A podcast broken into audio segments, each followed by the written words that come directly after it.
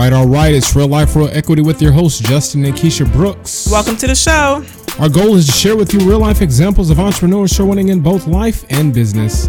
As real estate investors, our mission is to model, educate, and inspire you to act by sharing easy to implement tools, ideas, and information to add more worth to your net worth more cash to your cash flow, helping you achieve your goals in less time. That's right. Since we have grown with real life, real equity, we have learned from our listening audience and our guests that entrepreneurship is full of trials, tribulations, and resilience. With that being said, we are going to email all of our listeners a free copy of the book Resilience Turning Your Setback into a Comeback.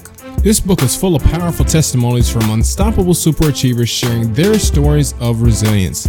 With it being endorsed by Brian Tracy and Tom Ziglar, the entrepreneurs, NFL players, speakers, and authors in the book will share with you their firsthand accounts of how resilience put them on the path to success. It's simple. Send us an email to resilience at realliferealequity.com. Welcome to the show.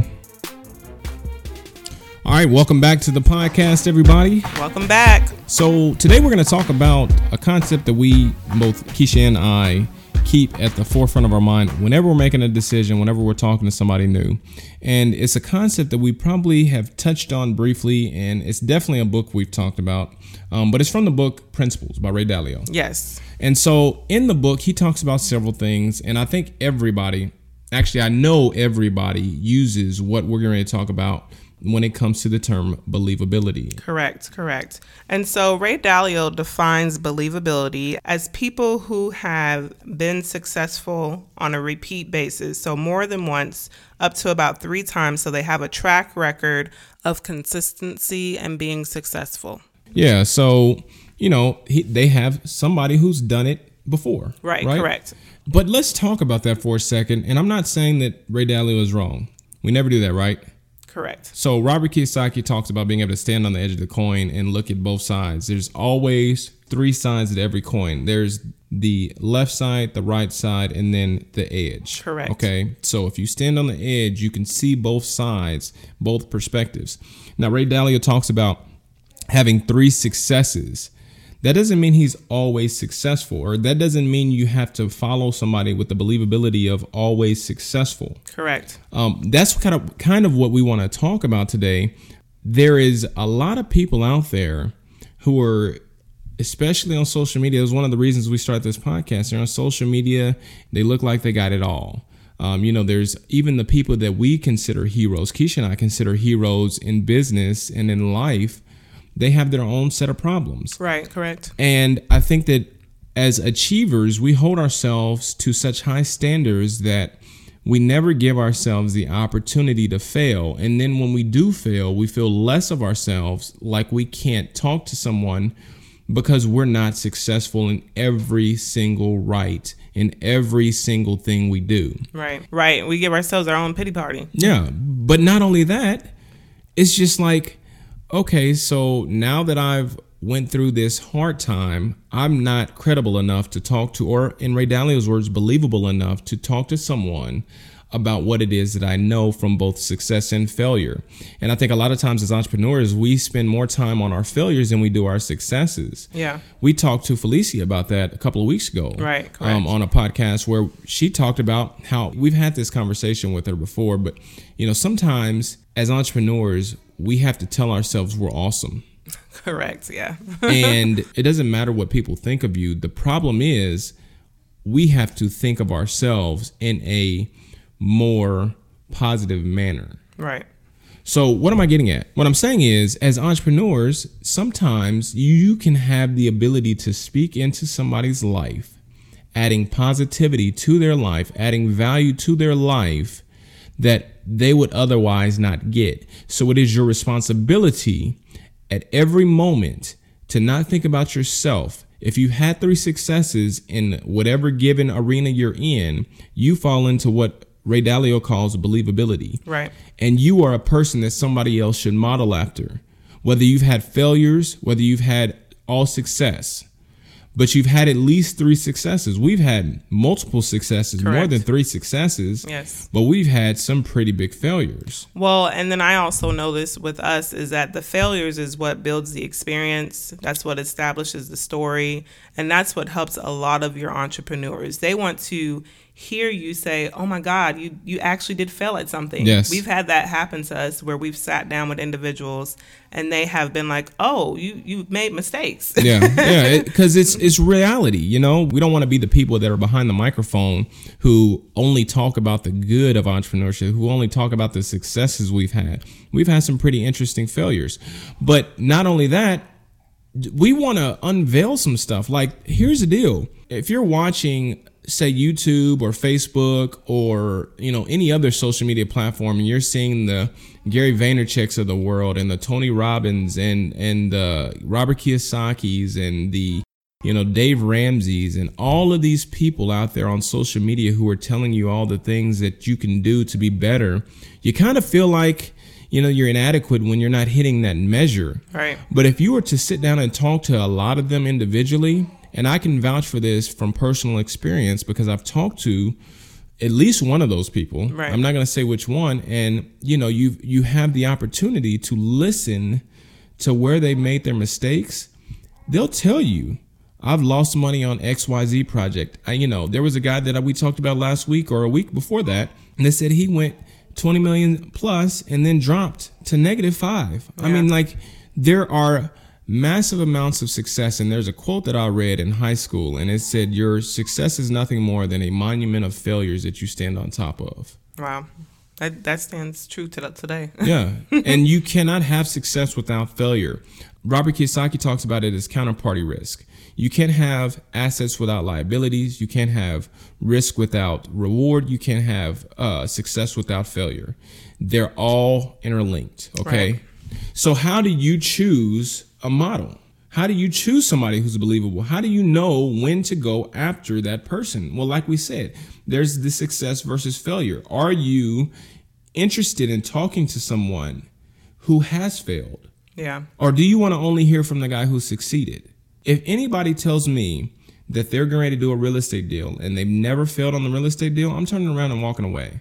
Because the likelihood is that they're going to fail sometime in the future, and I don't want to be the guy who's giving them the money and they fail with my money. Yeah. I'd much rather them fail with my money if they've already failed in the past and had successes after. Yeah. Because here's the deal you are not what you are in that moment.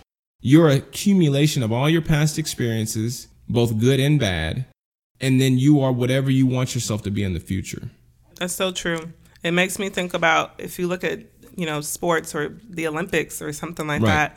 You know, you have those individuals who have consistently won, and then all of a sudden when they lose, it's like, man, you know, you've held them to this standard, but you see them overcome that Right. and come back and win Right. again. Right. And that that's where you build that story, you build the experience. I agree, hundred percent. Now let's let's really think about this from a financial perspective because we're finance people, we're real estate people. We like to talk business and entrepreneurship.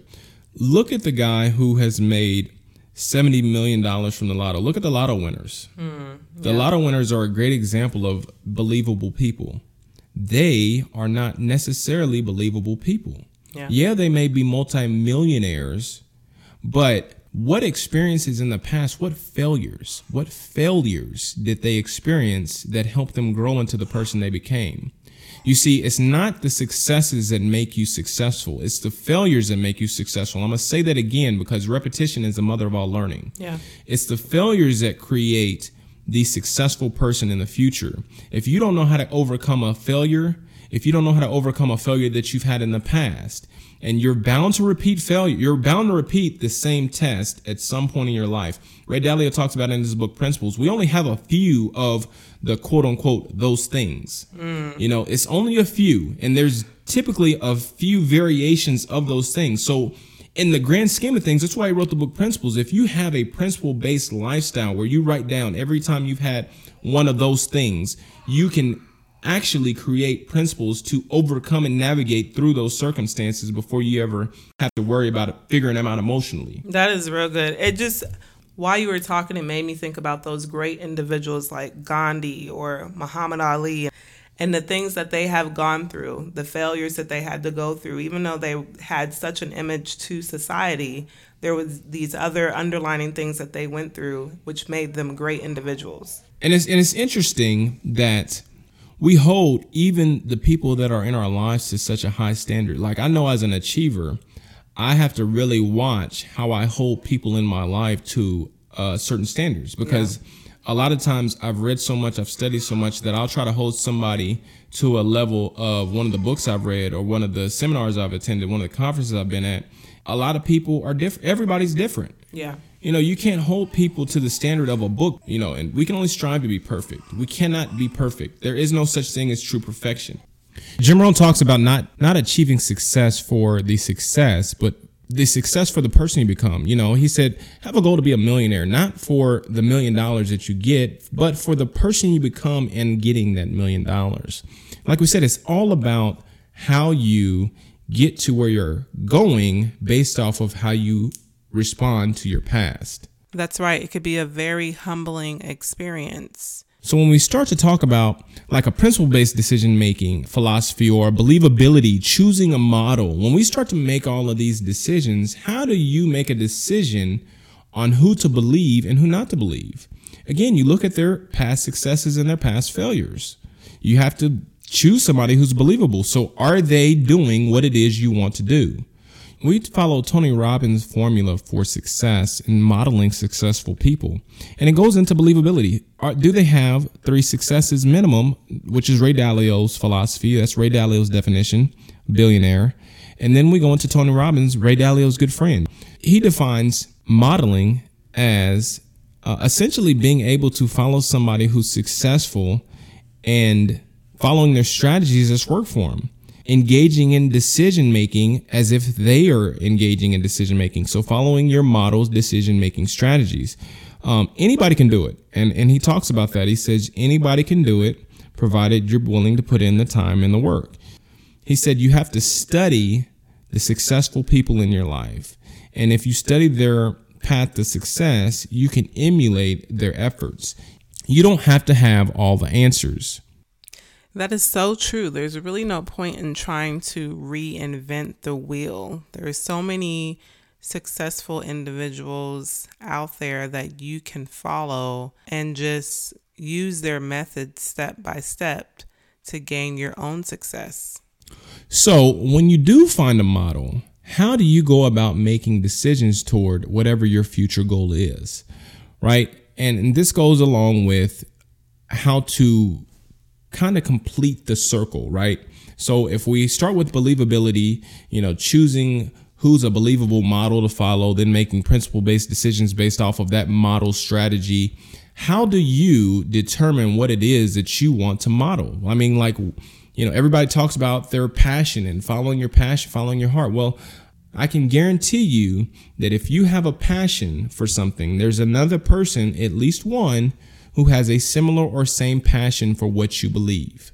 Yes, exactly. There's a really interesting way that I learned quite a while back. It was in a Success magazine uh, CD insert.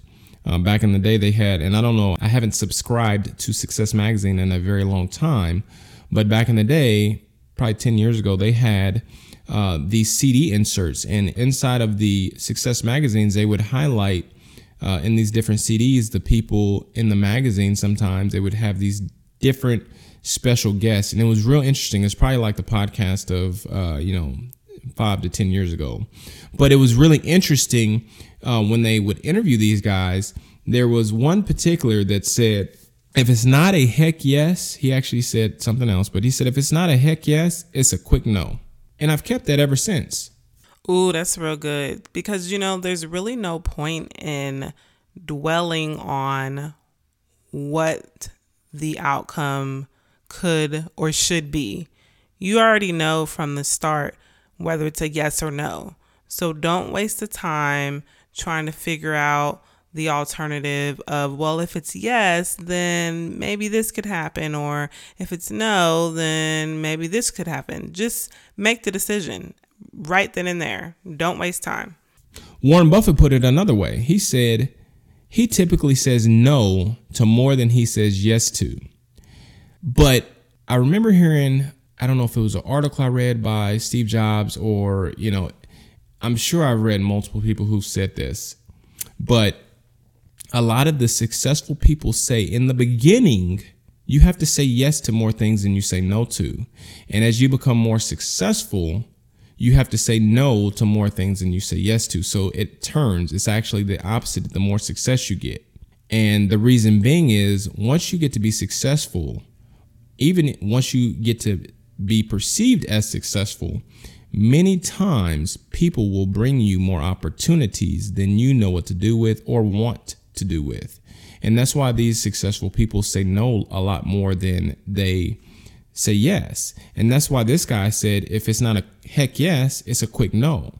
Because you have to be able to make decisions rather rapidly towards whatever it is you're going after. You can't sit by idly brewing over something you need to say yes to really quickly. And you can't say no and take a long time. There's a, a big thing in business, and I know a lot of the successful people that we've talked to have said the same thing the longer you wait to say no to someone, especially someone with a value that is high, you know, somebody that you're trying to model after, somebody that you're trying to get to mentor you, somebody that you want to be in business with or network with, a relationship with, the longer it takes you to say no, the worse it gets because indecision is going to be the thing that can kill a relationship quicker than you could possibly imagine not being able to be decisive. That's why this heck yes or quick no is so important. Yeah, it's so crucial. And the more you get in the habit of doing it quickly, making that decision, the better your outcomes will become as you continue to make decisions. So your decision making process will become easier. So, with that being said, we want to kind of sum it up. Okay, so we talked about believability. And then we discussed choosing a model. We also talked about principle based decision making.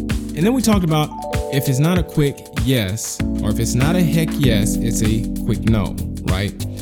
Those are four things that you can use to build not only a good model, like following somebody who's successful, but it's also a way to make principle based decisions and to get to where you want when it comes to being passionate, starting a new business, um, whatever the case may be, by using the if it's not a heck yes, it's a quick no kind of philosophy towards making a decision. Now, the biggest thing, the biggest thing that we wanted to hit on today was the idea that not every successful person is always successful.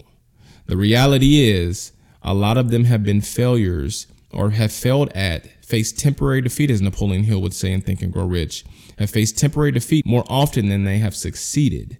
And by accepting their temporary defeat, learning from their temporary defeat, been able to make better decisions in the future when that same scenario comes up again. Because as we learned from Ray Dalio in Principles, there's only a few set things that happen in your life and there's small variations. So if you create a principle based lifestyle, you can know whenever the similar kind of thing comes up, what to do based off of something that happened in the past because you're not going to face a whole bunch of new things throughout your life. It's going to be relatively small amounts of the same thing. And then we talked about having the ability to then model after somebody who's succeeded because once you model after somebody who has succeeded, you don't have to worry about whether or not you're making the right decision because you use the strategies of somebody who succeeded in the past based off of your failures. I mean, like, let's use an example real quickly. Steve Jobs failed, or Steve Jobs got kicked out of his company Apple in the beginning of his career. If you're facing a life altering decision where you got fired from your job, model after somebody who's gotten fired from their job and came back and been successful. That's what we're talking about when we talk about finding a model and finding somebody who's had a failure. That's what we're talking about. Not letting failure be a failure, but letting it be a seed for an equivalent or greater success. With that being said, we want to keep it real when others don't. That's the name of the game. We want to show real life examples, real problems, real solutions, real life, real equity. We look forward to you joining us again next week. Thank you for listening. Thank you for listening to Real Life, Real Equity podcast. If you would like to ask the hosts a question or be exposed to our podcast audience, visit our website at realliferealequity.com and submit a request. Again, that's realliferealequity.com. Or send us an email at info at realliferealequity.com. Again, that's info at realliferealequity.com. Thanks for listening, and we'll see you next week right here on Real Life Real Equity Podcast.